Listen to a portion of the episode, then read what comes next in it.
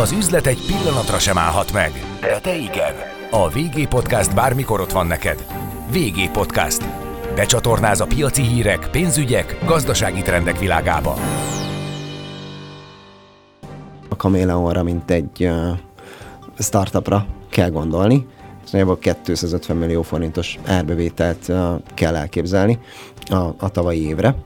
Nyilván dinamikus növekedés az, amit, uh, amit tervezünk, arra is kaptunk uh, befektetést. De azt mondjuk el tudjuk mondani, hogy ez a 250 millió, ez mondjuk uh, éves alapon mekkora növekedés? 2018-as talán az első üzleti év, amikor én pár tízmilliós árbevételről beszélünk, és innen kúszik fel a 21-es évre, erre a 250 millióra.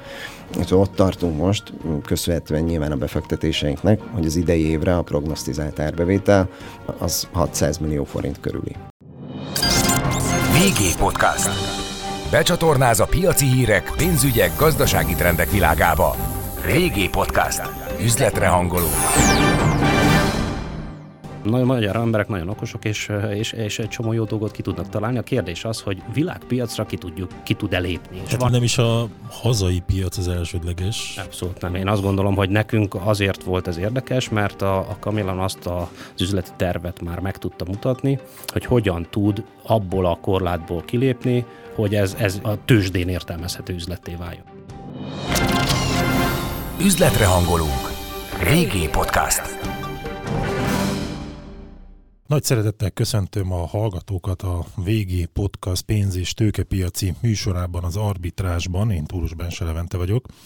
És mai vendégem egy tőzsdére aspiráló cég üzletfejlesztési igazgatója Tóth Barnabás, és ezt a céget menedzselő SPB egyik képviselője, kijelölt tanácsadója, Zakár Tivadar, aki egyébként portfólió menedzser is. Szervusztok!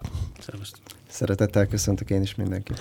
Nos, hát ez a cég, ez a Chameleon Smart Home ZRT, azaz okos otthonok, okos megoldásokat kínáló társaság, amely tőzsdére készül a Budapesti Értéktőzsde x piacára.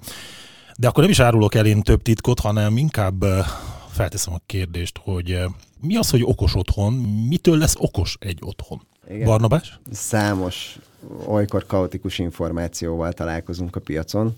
Azt hiszem, hogyha ma valaki körbenéz, akár Budapesten, akár Magyarországon, de szinte szerte a világban az új építésű ingatlanok piacán, akkor mindenütt uh, okos otthonok uh, hirdetéseivel fog találkozni, de sajnos ez mindenkinél egy picit mást jelent. Minden egyes új építésű lakás, ház megfontolásában egy kicsit mást jelent az a beruházó részéről, hogy mit is tekintene okos otthonnak. Ahol a piaci konszenzus van, az az, hogy egy, akkor tekinthetünk valóban okosnak egy otthont, hogy ez képes némiképp az öntanulásra, képes automatizmusok uh, kialakítására, ezt távolról is tudjuk felügyelni és, uh, és kezelni. Na itt álljunk meg egy picit, mert ezek ilyen ö, olyan leírások, ami nem a hétköznapi ember számára nem biztos, hogy sokat mondanak. Tehát én úgy képzelem el az okos otthont, hogy ülök a diványon, és onnan irányítok többféle eszközt, mondjuk berendezést, vagy akár távolról, ahogy te is mondtad, mondjuk egy más országból. De mit tudok irányítani? Kávéfőzőt? Pontosan ennél megyünk egy picit tovább, szerintem, hiszen uh, nagyon klassz az, hogy tudjuk ezt a díványról irányítani, vagy akár egy távoli szigetről ránézni az otthonunkra. Viszont az okos otthon abban megy, megy ennél is tovább, hogy önállóan képes automatizmusoknak a kialakítására, tehát képes például az árnyékolá- árnyékolás követni a nap mozgását. Tehát magyarul behúzom a redőnyt, mondjuk ha süt a nap, és nem, nem vagyok kell otthon. neked behúzni, de hogyha Ja, hogy nem már vagy magától otthon, ő behúzódik magától, hiszen reagál a környezetnek egyfajta változására. Nyilván ez mindig együtt jár azzal, hogy te is bármikor, bárhonnan bele tudsz nyúlni, és ezt kezelni, viszont akkor teszi igazán egyszerűbbé az életedet, hogyha önállóan is képes reagálni bizonyos változásokra. Na most ez úgy hangzik, mint egy ilyen luxus dolog, tehát mint hogyha egy nagy villában, ugye a tévében láthatunk ilyeneket, hogy dúsgazdag emberek ott különböző kütyüken irányítják az otthoni berendezést. Na de ez összességében valóban pusztán annyi, hogy kényelmesebbé teszi az életedet, vagy azért ez annál több? Nem. Uh, nyilván nagyon fontos az a megközelítés is, hogy minél nagyobb egy ingatlan, annál többet segít nekünk egy okos otthon. Emellett nem is tudunk elmenni. Ugyanakkor uh, ez sokkal kisebb léptékben is egy teljesen reális méretű ingatlannál méretgazdaságos lehet.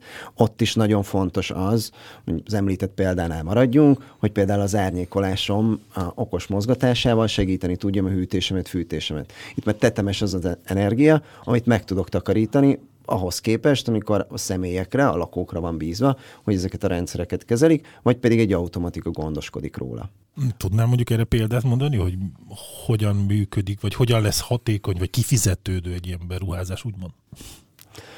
Egyrészt a, hűtés-fűtés optimalizálása, ami szerintem kulcskérdés, és egyébként is, egyébként is olyan időket élünk, amikor az energiahatékonyság az mindenképp az elsődleges szempontok között van új lakásépítésénél, vásárlásánál.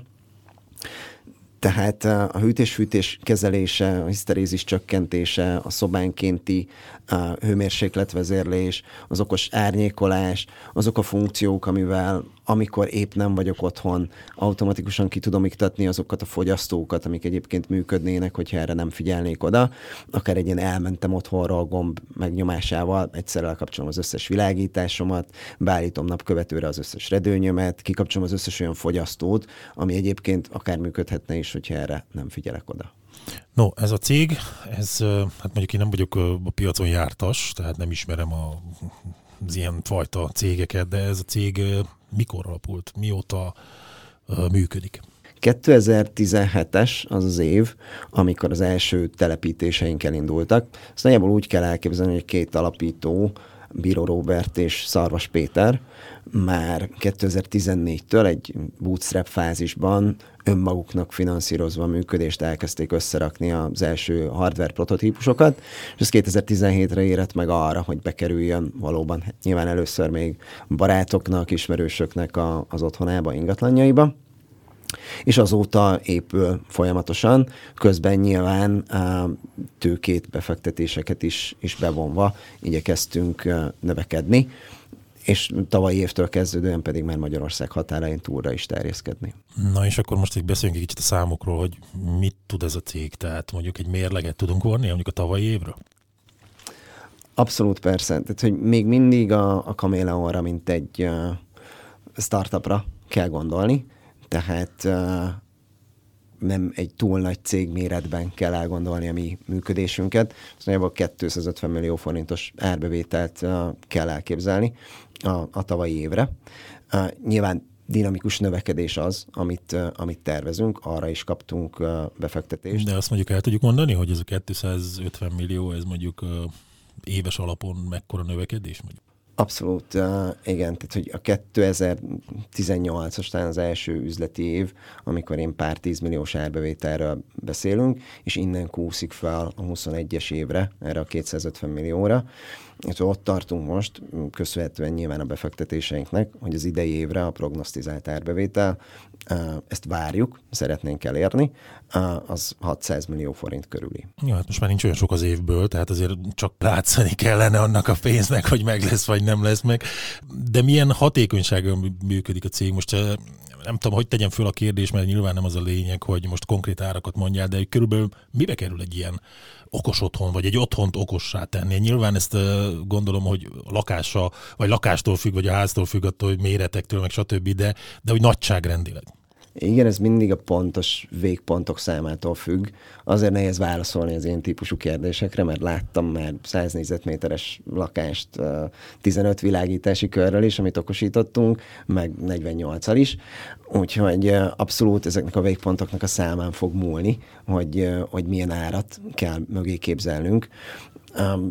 Ha egy irányszámot szeretnék mondani, akkor egy ilyen átlagos 100 négyzetméteres lakás esetében 800 ezer és másfél millió forint között van az, az összeg, amit rá kell fordítani ezekre az okos eszközökre.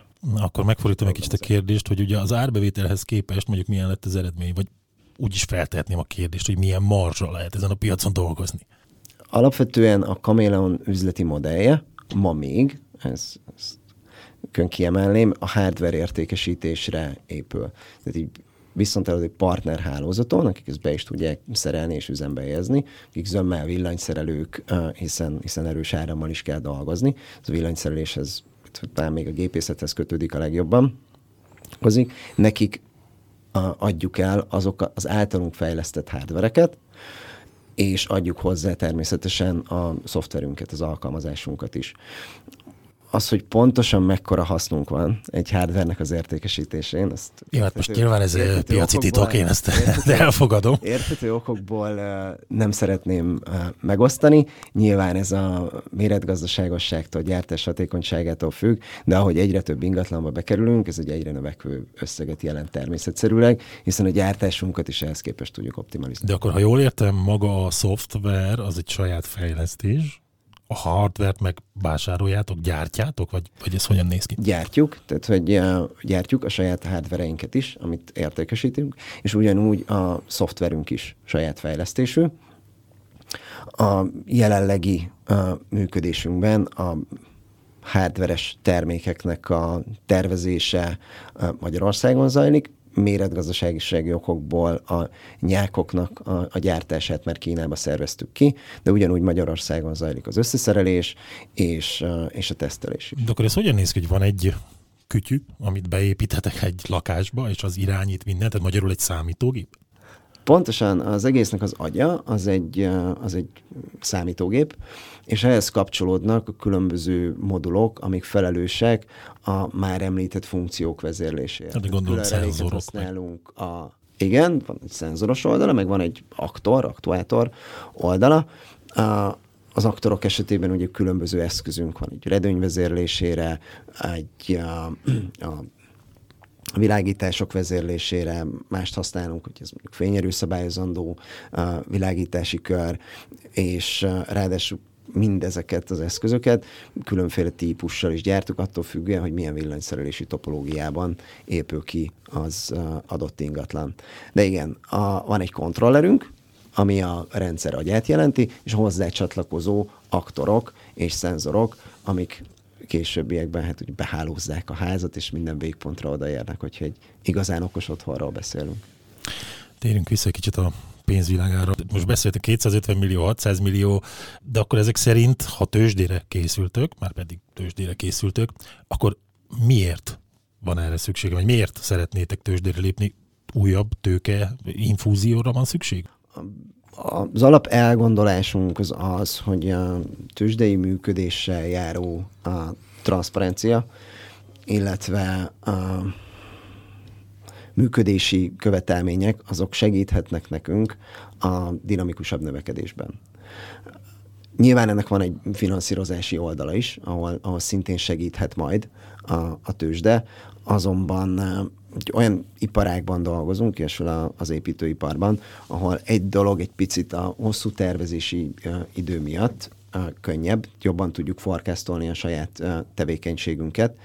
Így egy picit elér, előrébb tudunk tekinteni, látjuk már, hogy nagyjából, hogy milyen üzletek várnak ránk a jövő évben, sőt, kicsit már az azutáni évre is ki tudunk tekinteni, hiszen a tervlapokon már látjuk, hogy milyen ingatlanokba került betervezésre a Kaméleon, és ettől kvázi egy kis önbizalmat nyertünk, és azt látjuk, hogy bár még fiatal cég vagyunk, bár még csak most lépjük át a startup létnek a, a küszöbét, mégis egy, egy tőzsdei működés segíthet abban, hogy meggyorsítsuk az amúgy is prognosztizált, prognosztizált dinamikus növekedés. Mekkora ez a cég egyébként, ha már így a startupként emlegeted, vagy egy most lépitek át gyakorlatilag ezt a küszöt?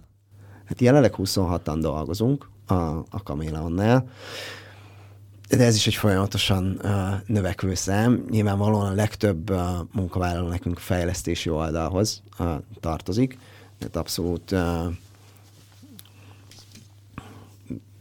technológiai irányultságú, de nyilván egyúttal az üzletfejlesztési ágat, a kereskedelmi ágat is növelni kell ahhoz, hogy, hogy ki tudjuk szolgálni a vásárlóinknak az igényeit.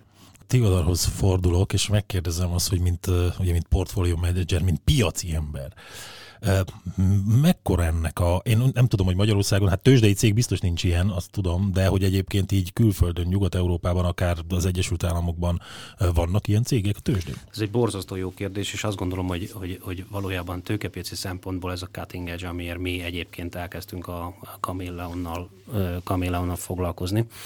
Ugyanis hogy a, a, a smart home, smart city kérdéskör, az azért ez, ez egy jó erős, tehát a jövő kutatók szempontjából trend, és most nem a kifejezetten piaci trendekre gondolok. De a jövő ott kutató... is trendi, tehát már a piacon is a jó, piac... egy hívószó. Mindjárt mondom, hogy ez hogy néz ki. Szóval a, a piacon is természetesen, mert nyilván, ha nem üzlet, akkor nem érdekes a tőkepiac számára annyira, de mi azt gondoljuk, hogy mivel ez a, a ez a a, ez a trend, hogy smart home, smart city, ez egy borzasztó komoly és nagyon nagy tőkét megmozgató üzletág, de ez egy nagyon fiatal üzletág. Tehát, hogyha ha, ha megnézzük az építkezéseket, a mostani épületeket, akkor valójában tényleg arról van szó, hogy megvannak már azok a óriási nagy cégek, Google, Amazon, Apple, stb. stb., akik, akik valójában koncepciót építettek arra, hogy ezeket az adatokat, ezeket a rendszereket hogyan tudják tovább fejleszteni, mert már nem ott tart a világ, hogy néhány weblap ügyesen kell működjön, hanem, hanem, hanem nyilván, és nem, nem elég az is, hogy a zsebünkbe ott az internet, hanem nyilvánvalóan ettől tovább tudunk lépni. Vagyis egy olyan fejlesztési irányt indítottak ők ezzel le, vagy nyitották, engedték ki a szellemet a palaszból, amire egyébként az ipar is válaszolt, ez pedig az IoT eszközök gyártása. Ez azt jelenti, hogy minden ö, ö, olyan cég, aki ö, az ingatlanokba, vagy akár a, mondhatnám azt, hogy a városoknak a kérdéskörét is ide kell kapcsolni, kamerarendszerek, lámpák, különböző érzékelők, amik a forgalmat érzékel, stb. stb. Energiafelhasználásnak a, akár város szintű optimalizálása, és ez egy, ez egy nagyon közeli jövő már, tehát már most ott tart a dolog, hogy, hogy ez, ez, ez kézefogható eredményeket mutat meg, és ez az uptrendben becsatlakoznak az IoT eszköz hardware gyártók is. A probléma az az, hogy ezek mindenki külön-külön elkezd gyártani, külön-külön fejleszteni, fejlesztegetnek, és gyakorlatilag, ha konkrétan szeretnénk egy adott város, egy adott ingatlanára, egy adott lakására abban ö, ö, válaszokat találni, akkor most még egy nagyon divers megoldások vannak. És kialakult néhány évvel ezelőtt, egy, és, ez a, és ezzel nem a Kamilán van egyedül, hanem ezt a föld különböző pontján azért fölismerték, hogy kellenek erre integrátorok. Nincsenek olyan szabályok még a smart home technológiában, mint az autóiparban. És kellenek hozzá olyan integrátorok, ebből következik, hogy 4-5 éves ez az iparág valójában, mert most kezdték el fejleszteni, tehát az, hogy 12 és 17 között felfedezték, elkezdték csinálgatni a kis fejlesztéseket, és az már a piac képessé vált. Ez azt jelenti, hogy ebben az ágazatban az IoT eszközök, a szoftveripar metszetében van ez az okos otthoni integrátor piac, ez egy 4-5 éves üzletág, ami most kezd tudni mindenütt igazán értelmes üzlet ötleteket a piacra vinni, és megoldásokat a piacra vinni, ami árbevételt fog és profitot fog generálni. Csak az a érdekesség ebben nekünk Magyarországon, hogy ebbe viszonylag élen járunk. Kína nagyon előjár, Nyilvánvalóan az okos otthonpiac 55%-a Észak-Amerika, tehát USA és Kanada, és hát az az érdekesség, hogy itthon nekünk pedig Kanadában van egy ilyen világ kiállításdíjas megoldást szállító csapat, aki elkezdett ezen komolyan foglalkozni, ma már egy, egy olyan cégként, ami túl van az első körös angyalbefektetőkön, a kockázati tőkebefektetőkön, stb. stb. és képes kilépni úgy a piacra, hogy egy robbanásszerű növekedést tud létrehozni, úgy, hogy a világpiacon is egyedi megoldással fog előjönni, vagy nagyon keveseknek, hasonló méretű versenyzőknek az egyik fontos szereplő. Mert ez lett volna a következő kérdésem, hogy milyen a verseny, tehát hogy most a Kameleon a piacon, mondjuk a magyar piacon hány konkurent, konkurenssel versenyez? Hát a magyar piac az nagyon kicsi. A, a, a, mi tényleg külön a Kameleontól, mielőtt elkezdtünk velük foglalkozni, meg egyáltalán az alatt az időszak alatt, mielőtt vizsgálgattuk a Kameleont, akkor mi is ugye nyilván rögtön ezt kezdtük el nézegetni. Tehát a magyar piacot az körülbelül úgy kell elképzelni, mint a világ egyik nagy országának egy városát. Hát önmagában Igen, ez... mondjuk egy nagyobb kínai város körülbelül ez a Hát, 10 vagy- millió lakos. Tehát Amerikában is, tehát hogy teljesen más dolog mondjuk a Silicon völgybe, ö, penthouse-okba ö, mondjuk okos otthonokat építeni, és teljesen más dolog Magyarországon okos otthont. De magyar emberek nagyon okosok, és, és, és egy csomó jó dolgot ki tudnak találni. A kérdés az, hogy világpiacra ki, tudjuk, ki tud elépni. És Tehát van magyarul nem is a hazai piac az elsődleges. Abszolút nem. Én azt gondolom, hogy nekünk azért volt ez érdekes, mert a, a Kamillan azt a, az üzleti tervet már meg tudta mutatni, hogy hogyan tud abból a korlátból kilépni, ahogy, a, ahogy ez, ez a tőzsdén értelmezhető üzletté váljon. Na jó, de akkor fölteszem a kérdést, és most mindkettőtökre nézek, hogy mitől más a kameleon, vagy mitől lesz jobb? Miért fogják a kameleont választani mondjuk külföldön? Igen, um, picit szerintem itt el kell különíteni különböző okos otthon megoldásokat. Amire a Chameleon egy picit előrébb lépett, mint a piac, ahogy, ahogy ma ismerjük, az nem a klasszikus uh, egy családi háznak szóló okos otthonrendszer, hanem az a társasházi koncepció, amit uh, fel tudtunk mutatni.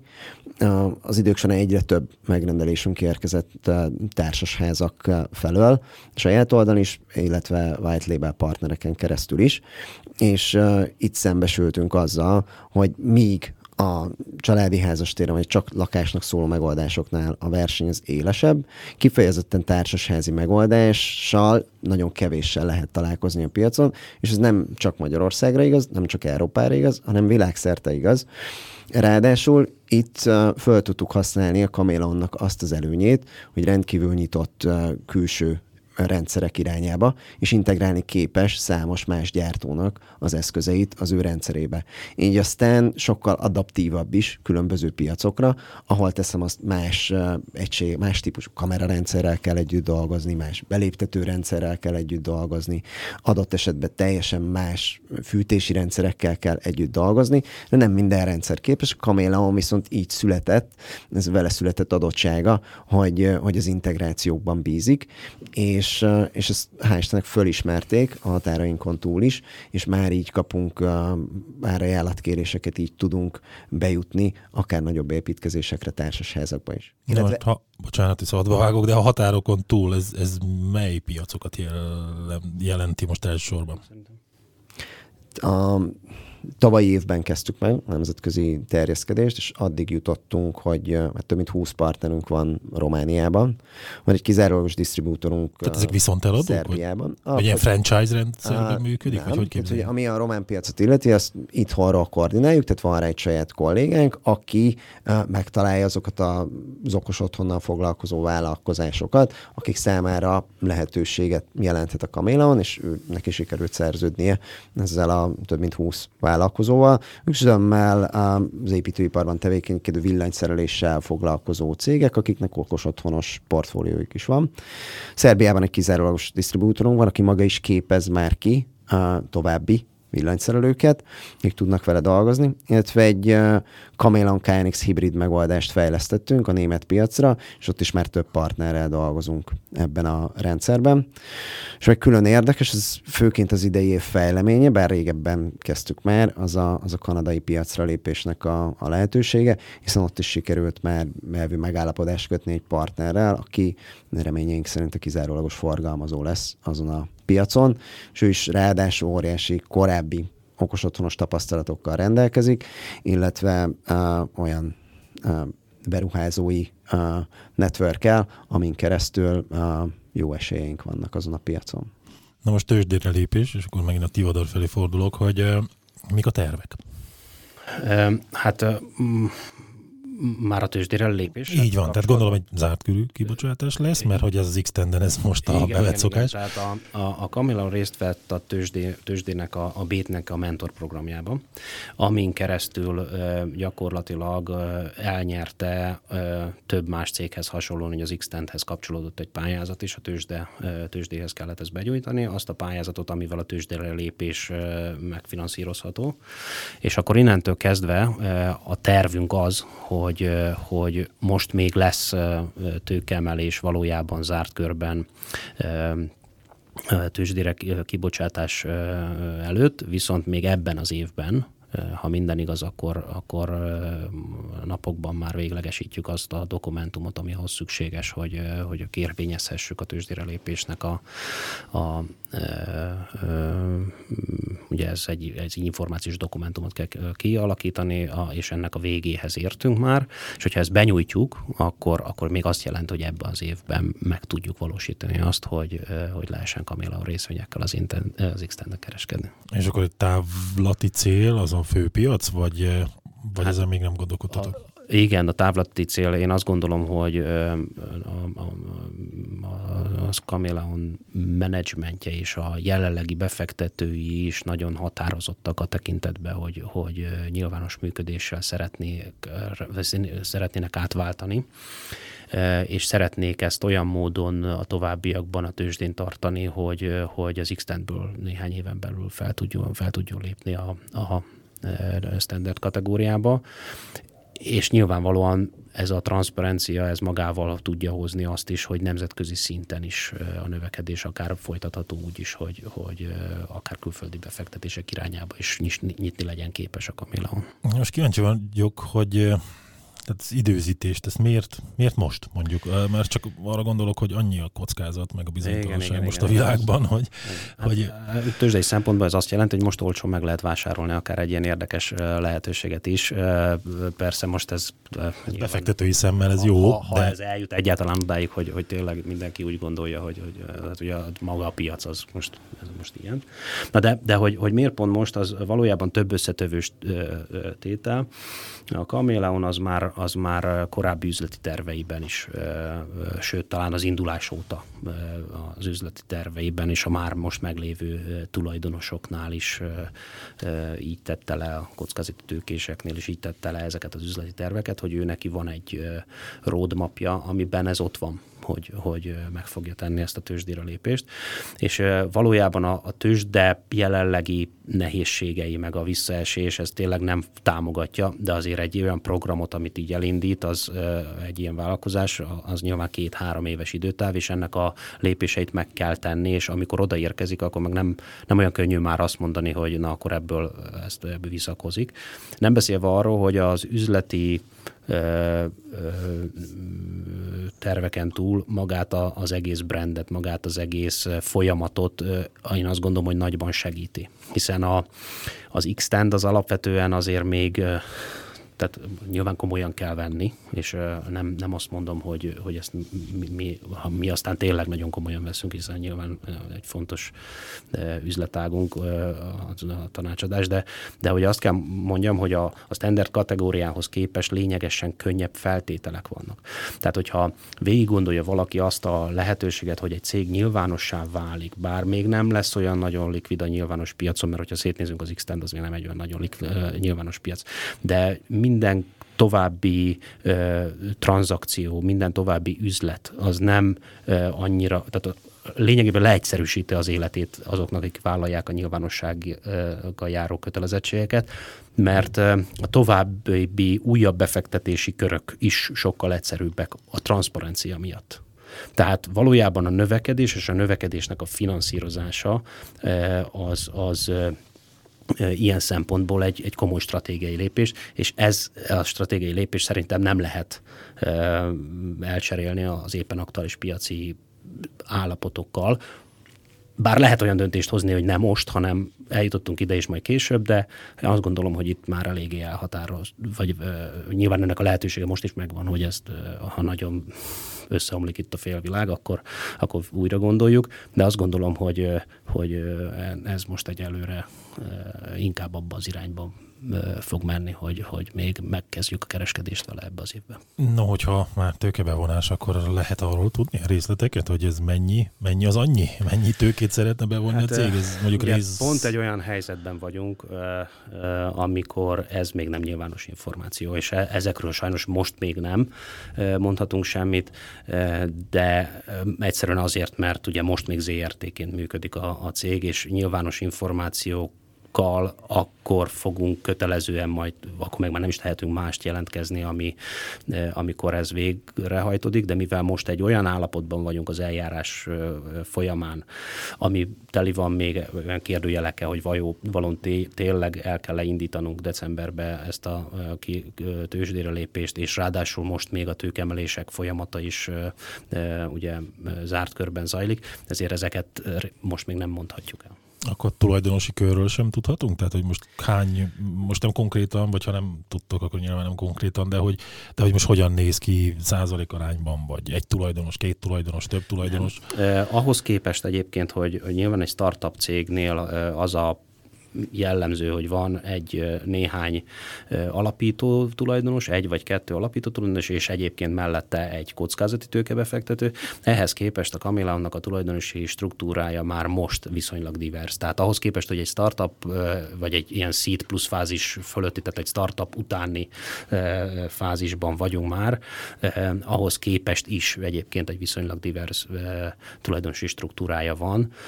Nyilvánvalóan az arányok azok az egész kicsi részesedésektől viszonylag nagyobb részesedések vannak, de, de nyilvánvalóan az alapítóknak még mindig meghatározó hányadaik vannak, viszont ez az újabb tőkebevonásokkal nyilván egyre inkább felé fog mutatni, hogy egyre több tulajdonos egyre inkább érdekelt abban, hogy a nyilvános működéssel megterem, megteremtse maga a Kamilahon azt, hogy, hogy, hogy könnyű le, lehessen a részvények. És akkor most, ha jól értem, jelen jelenleg egy rócsó folyamatban van, ahol befektetőket um, kerestek? Vagy? Hát egy, egy, egy, nem, teljesen így van a helyzet, mert egy, tehát megvan az a zárt körű kör, aki, ugye ez egy korlátozott kör, aki már be léphet majd új befektetőként. Tehát újként is megjelennek igen, akkor ezek szerint? Sőt, mindenféleképpen, tehát ugye új befektetőként megjelennek, de az ő érdekük is már abba az irányba mutat, hogy nyilvánossá váljon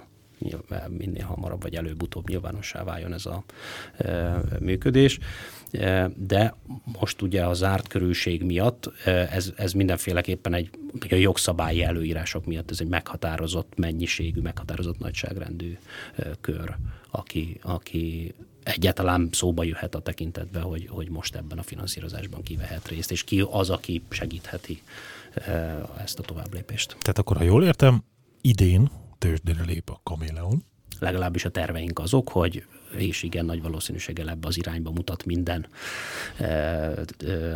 minden lépésünk, vagy minden tettünk, tehát úgy tervezzük, hogy igen, de nyilvánvalóan ez még a piaci helyzet okán születhet egy olyan döntés, hogy adott esetben nem, tehát ez még nem egy, nem egy nem egy száz százalék biztos esemény.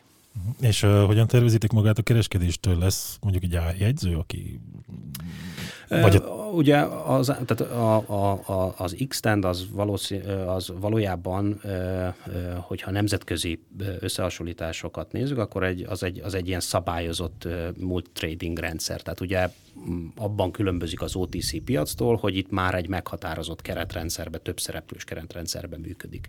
Ugye az OTC piacon ott még igazából tényleg ilyen árjegyzők egymáshoz képest jegyzik az árakat, és akkor aki ebbe be akar csatlakozni az OTC piacon úgy tud szerepelni, már hogyha az ő befektetési tanácsadója alkalmas erre. Ugye a tüzsde működteti ezt, működteti ezt az MFT rendszert, ez a maga az x a, a technikai háttere, vagy meg a jogi háttere, és Ebből a szempontból ugyanúgy kereskedhető, ha ki tudunk menni a piacra, és ott leszünk szereplőként a részvényekkel, a kamélon részvény, akkor ugyanúgy lehet vele kereskedni, mint bármelyik másik magyar tőzsdei termékkel. Természetesen azzal a megjegyzéssel, hogy az x piacon a kisebb vállalatméretek okán jó, és az alacsonyabb likviditás okán jóval nagyobb kockázatú a kis ezek a cégek mint egyébként a standard kategória, de ahhoz képest pedig az x piac szerintem egész jól vizsgázik ebben az elmúlt fél évben, eh, hogy mondjuk a standard kategória hogy néz ki. A visszaesés kérdése, eh, ugye egész szépen tartják a zárakat, pont ma reggel hallgattam az egyik legnagyobb eh, x állami befektető cég, az STA-nak a az egyik nyilatkozatát, mi szerint... Széchenyi tőke alap, Igen, Széchenyi tőke alap, mi szerint, ugye ők az egyik legnagyobb x befektetők, mi szerint, mi szerint nagyon komoly profit mennyiséget tudtak elérni az x befektetéseiken, és ezek szépen tartják is most magukat, tehát az a visszaesés, ami egyébként a standard kategóriában az, az évben megtörtént, az az x nem.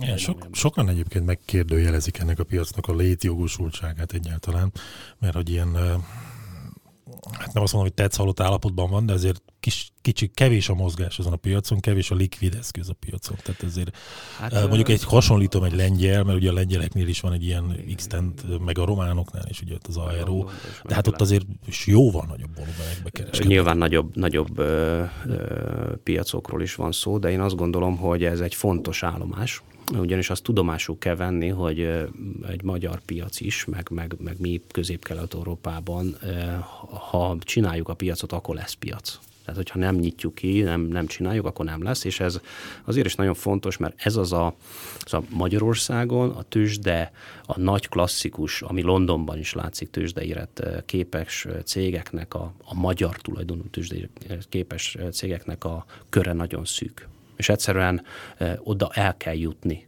hogy odáig nőjenek a cégek, és el kell jutni, hogy, hogy, hogy a magyar cégek menedzsmentje, tulajdonosa, akik egyébként képesek erre, azok abban az irányba tudjanak gondolkodni, és ez, ez egy nagyon klassz stratégiai mozaik. A, a, egyik puzzle ez az x ami most gondoljunk bele, hogy szóval hogy megy egy kockázati tőkebefektetés, írdatlan due diligence-szel átvilágítási eljárások, minden egyes tőkemlési körnél ezt végig kell csinálni. Hát valószínűleg ettől félnek ezek, leginkább ezek, a tulajdonosok. Meg nem csak az, hogy ez, ne, ne, ne, hanem, hanem ugye ez, amikor kockázatőke, ahhoz, hogy tényleg nagyot tudjon nőni, ugye egy, egy startup, ahhoz kell egy, egy kockázatőke bevonás. Minden egyes ilyen kockázatőke, az bevonás az viszonylag drága, mind a kockázatőkésnek, mind a cégnek, aki bevon, és utána meg egy olyan házasság jön létre, ami olyan komoly, rögzített keretek, szindikátusi szerződések, stb. stb. jönnek létre. Ez minden, minden, ez a, ez a sajátosság ennek. Most ez egy ö, ilyen ö, Xtend és a hozzá hasonló MFT rendszerekkel, vagy, vagy ö, nyilvánossá válással azért egyszerűsödik le, mert ö, teljesen publikus, teljesen nyilvános működés mentén nem szükséges ö, egy olyan szintű mély átvilágítás egy újabb tőkebevonáshoz. Tehát valójában akkor, amikor cégek növekedni akarnak, egy könnyített rendszerben, könnyített piaci körülmények között kilépni, majd ott működni, az, az egy le- lehetséges, meg tudom mutatni magam egy későbbi egy-két-három éves ö, ö, újabb befektetési ö, köröknek, ami mind olcsóbbá, mind, mind lényegesen egyszerűbbé teszi azt a folyamatot, ami, ami, ami, ami több körön keresztül nyilvános működéssel gyorsítható. És erre nagyon jó példákat látunk az x Tehát az x szereplő cégek, akik főleg az a néhány, aki meg már föl is került a, a a standard kategóriába, nagyon jó vizsgáztak, és nagyon jó minta példája a korábbi sikertelen kibocsátásoknak egyébként, amik viszont nem, nem Isten nélkül már a standard piacon mentek, és azok meg nem, hát voltak, voltak életképesek, és hát ugye mindannyian emlékszünk, hogy azért komoly problémák is voltak, egyszerűen a tőzsde érettség okán. Na most itt lehet tőzsde írni, az meg lehet érni, van igen, idő és, megérni. És, igen, és a befektetők pedig folyamatosan tudják nézni és látni az, azokat a e, célpontokat. Na de amik... itt a kulcs kérdés, és bocsánat, hogy szabadba vágok, mert ugye a befektetői, vagy a kibocsátói szemmel értem ennek a hozadékát, a pozitív uh, hozadékát, viszont befektetői szemmel az x piac az valóban tetsz halott, hiszen nem tudok megfelelő időben részvényt venni, nem tudom eladni, nagyon alacsony a likviditás.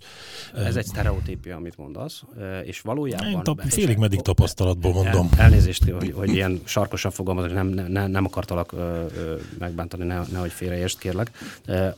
Azért mondom ezt, mert ugye korábbi időben voltak standard kategóri, vagy vannak standard kategóriák, és nagyon alacsony részvény, részvényforgalmak. Tehát, hogyha valójában levesszük a standard kategóriából a nagyokat, tehát az OTP-t, a, hát a blue MOLT, a blue chipeket, még, még a, még a forrágyit is, tehát mondjuk a három vagy négy nagyot levesszük, akkor kialakul egy ilyen 5 millió forintos napi átragforgalom a standard kategóriába.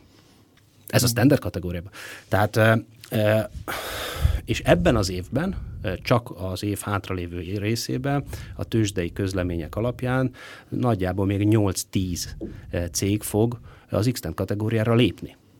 Tehát az, hogy a forgalom alacsony, az nyilván ennek oka van, tehát több, több oka is van, de az önmagában a létjogosultságát ennek nem ássa alá, mégpedig azért nem, mert bárkinek a standard kategóriában nyilvánosan meg lehet nézni, meg lehet fogni, ki lehet próbálni, vagy akár lehet is allokálni rá befektetéseket, és hogyha az árfolyamokat nézed, az x kategóriának az, a, a, a szereplőnek az érték növekedését, akkor pedig nagyon dinamikus árfolyam növekedéseket látsz. Tehát valódi pénzt lehetett vele keresni, de az igaz, hogy nem lehet úgy realizálni és úgy napi gyorsasággal üzletelni vele, mint az OTP-vel. De hozzáteszem, a standard kategóriának a jelentős részével a blue kívül sem tudod ezt meg. Ebben teljesen igazad van. Én elsősorban arra gondoltam, hogy nagyon alacsony a közkészhányad mindenhol. Tehát ezek a cégek, akik jönnek, ezek ugye zárt körű kibocsátásokat, értem, zárt körű kibocsátásokkal lépnek jellemzően piacra, és én azt gondolom, hogy külföldi tőke befektetői szemmel nézve, anélkül nagyon nehéz likviditást teremteni, mert tehát elsősorban arra lenne szükség, hogy egy nagyobb közkészhányad legyen, és pörögjenek a részvények, ahhoz meg kell a külföldi befektető, és én úgy látom legalábbis ez a blue chipekre is igaz. I, ö, ö, ö, hogy egy kicsit elvegyem az előbbi hirtelen jött kijelentésemnek a, az élét, mert, mert valójában igazad van. Bizonyos szempontból igazad van, de valójában pedig továbbra is azt mondom, hogy muszáj vagyok egy kicsit föntartani ennek a, vagy föntartani az álláspontomat, de hogy erre jól rávilágítsak. Szóval, ha van Magyarországon egy jól működő vállalati kör, de nincsen a nyilvános kereskedésben benne, akkor külföldről ez nem is látszik. Ha van egy x kategória, mert egyébként még a külföldről a standard kategória se olyan nagyon látszik, mert ugye befektető azért magyar, világ, tehát globálisan gondolkodik, akkor Európa, először London, aztán Frankfurt, és az összes többi utána Milánó, és az összes többi utána. Tehát nyilvánvalóan mire a Bétre ránéz, hát addigra már alig Varsó is ott van még azért, de... Tehát, igen, tehát mi, akkor ugye al, al, alig látnak. De mi nem, minket nem látnak ezt Igen, így. de már, már, és akkor még, még kevésbé látják, gondolj bele a magyar gazdaságnak olyan szereplőit, akik egyébként ma, nagyon érdekesek, de még nem jutottak el oda, hogy, hogy tehát valójában itt azt gondolom, hogy ezek fokozatok. És ezeket most mi mondhatjuk azt, hogy, hogy persze ezzel nem kell foglalkozni, meg az, az is igaz, hogy, hogy ez, ez az x piac azért nem egy olyan piac, amin sok szereplő olyan nagyon komfortosan tud lubickolni, mert nyilván a túl nagy befektetési alapoknak túl kicsi, a kicsi befektetőknek túl kockázatos, tehát hogy, hogy kik azok, akik ezt valójában jól tudják használni, de mégiscsak azt mondom, hogy, hogy ezt csinálnunk kell, mert hogyha megmutatjuk ennek a megmutatjuk itt a, a cégeknek az életképességét, akkor egy olyan szegmensre tudunk ránézni, meg egy olyan szegmens tudunk a világnak is megmutatni, amit egyébként meg nem látszana másképp. És a van és a nem látszik között komoly különbség van, tehát tegyük láthatóvá. Abszolút, tehát én egy percig nem kérdőjelezem meg a létjogosultságát olyan szempontból, hogy szükség van egy ilyen piacra. Csak kérdés az, hogy nem lehetne ezt egy kicsit másképp csinálni, vagy egy kicsit jobban csinálni. Még egyszer mondom, például egy cégnek, például a Kameleonnak miért nem érdeke az, hogy csökkentse, úgymond, vagy növelje a közkész a piacon Ő, ő, ő, ő, a közkész hányadót folyamatosan szeretné növelni, sőt pont a Kameleon majd meg, ha sikerül nyilvánossá válni, és ezekről az információkról már, már nem is csak, hogy lehet, hanem kötelező is beszélni, akkor majd azt nagyon klasszul, akár ilyen esettanulmányok sorosságában majd meg lehet nézni, hogy mit jelent az, amikor, amikor már egy viszonylag kisebb méretű cégnél is diversifikált tulajdonosi struktúra. Igen, hát ez egy keresztkérdés volt, gondoltam, hogy most választ kapok arra, hogy hogyan néz ki a tulajdonosi struktúra, de nem jött be. Visszatérünk egy kicsit a Barnabáshoz. Hol lesz Kameleon, mint cég mondjuk tíz év múlva? Vannak nagyon jó megfogalmazott üzleti terveink a következő öt évre nézve, azért ez nagy bátorság kell ahhoz, hogy, hogy kijelentsem, hogy hol leszünk tíz év múlva. Hát szerintem már ahhoz is nagy, hogy hol lesz az ember egy év múlva, legalábbis a jelen, Lehet, a globális. Lehet, kell, hogy kijelentsem, hogy hol leszek holnap, vagy amikor kilépek innen a, az irodából. De akkor megfog, De... újra fogalmazom, hol szeretne lenni mondjuk akkor a Kameleon tíz év múlva? A, a köztudatban. köztudatban. És a köztudatban nem csak Európában, hanem, hanem világszerte.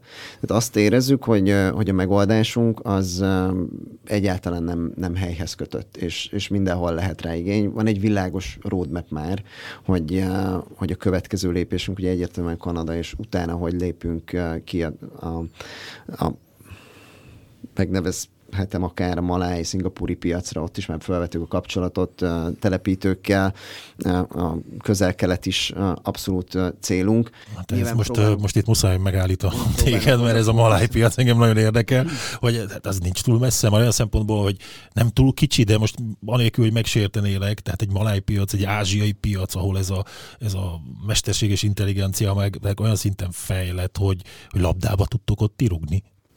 Igen, részt vettünk egy soft landing programon uh, a tavalyi év során, ahol volt lehetőségünk találkozni szintúgy uh, beruházókkal, és, és abszolút érdeklődést mutattak a termékeink irányában olyannyira, hogy is kötöttek egy olyan vállalkozással, aki más rendszereket telepít, és ő teszteli is ma is a, a Kameleon eszközeit. Tehát abszolút nem tartjuk magunktól idegennek azt a piacot. Nyilván átlátjuk azt, és, és ismerjük a helyünket ma még. Tudjuk, hogy nem megy egyszerre az, az a fejlesztési munka, hogy, hogy nagyon sok különböző piacon elterjedt külső gyártóhoz egyszerre integrálódjunk, tehát lépésről lépésre kell haladnunk. Most egy kicsit el is halasztottuk, pont az, az Észak-Amerika és a Kanada miatt, de ott látjuk a horizonton. Igazából az a kulcs, hogy eh, hogy ezeket a fejlesztéseket el tudjuk-e végezni, és ha igen, akkor, uh, akkor mikor. Van erre egy ütemtervünk, hogyha azt követjünk, akkor ott leszünk 5 év múlva is, meg 10 év múlva is, ahol mondtam, világszerte és a köztudatban.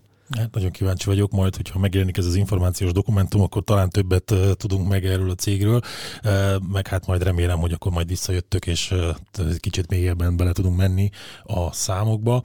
Tóth Barnabás a Kameleon Smart Home ZRT. üzletfejlesztési igazgatója, és Zakár Tivadar az SPB portfólió menedzsere, az x kijelölt tanácsadója volt a mai vendégem. Nagyon szépen köszönöm, hogy eljöttetek. Köszönjük szépen a lehetőséget. Köszönjük mi is. Várunk vissza máskor is nagy szeretettel. Üzletre hangolunk. Régi podcast.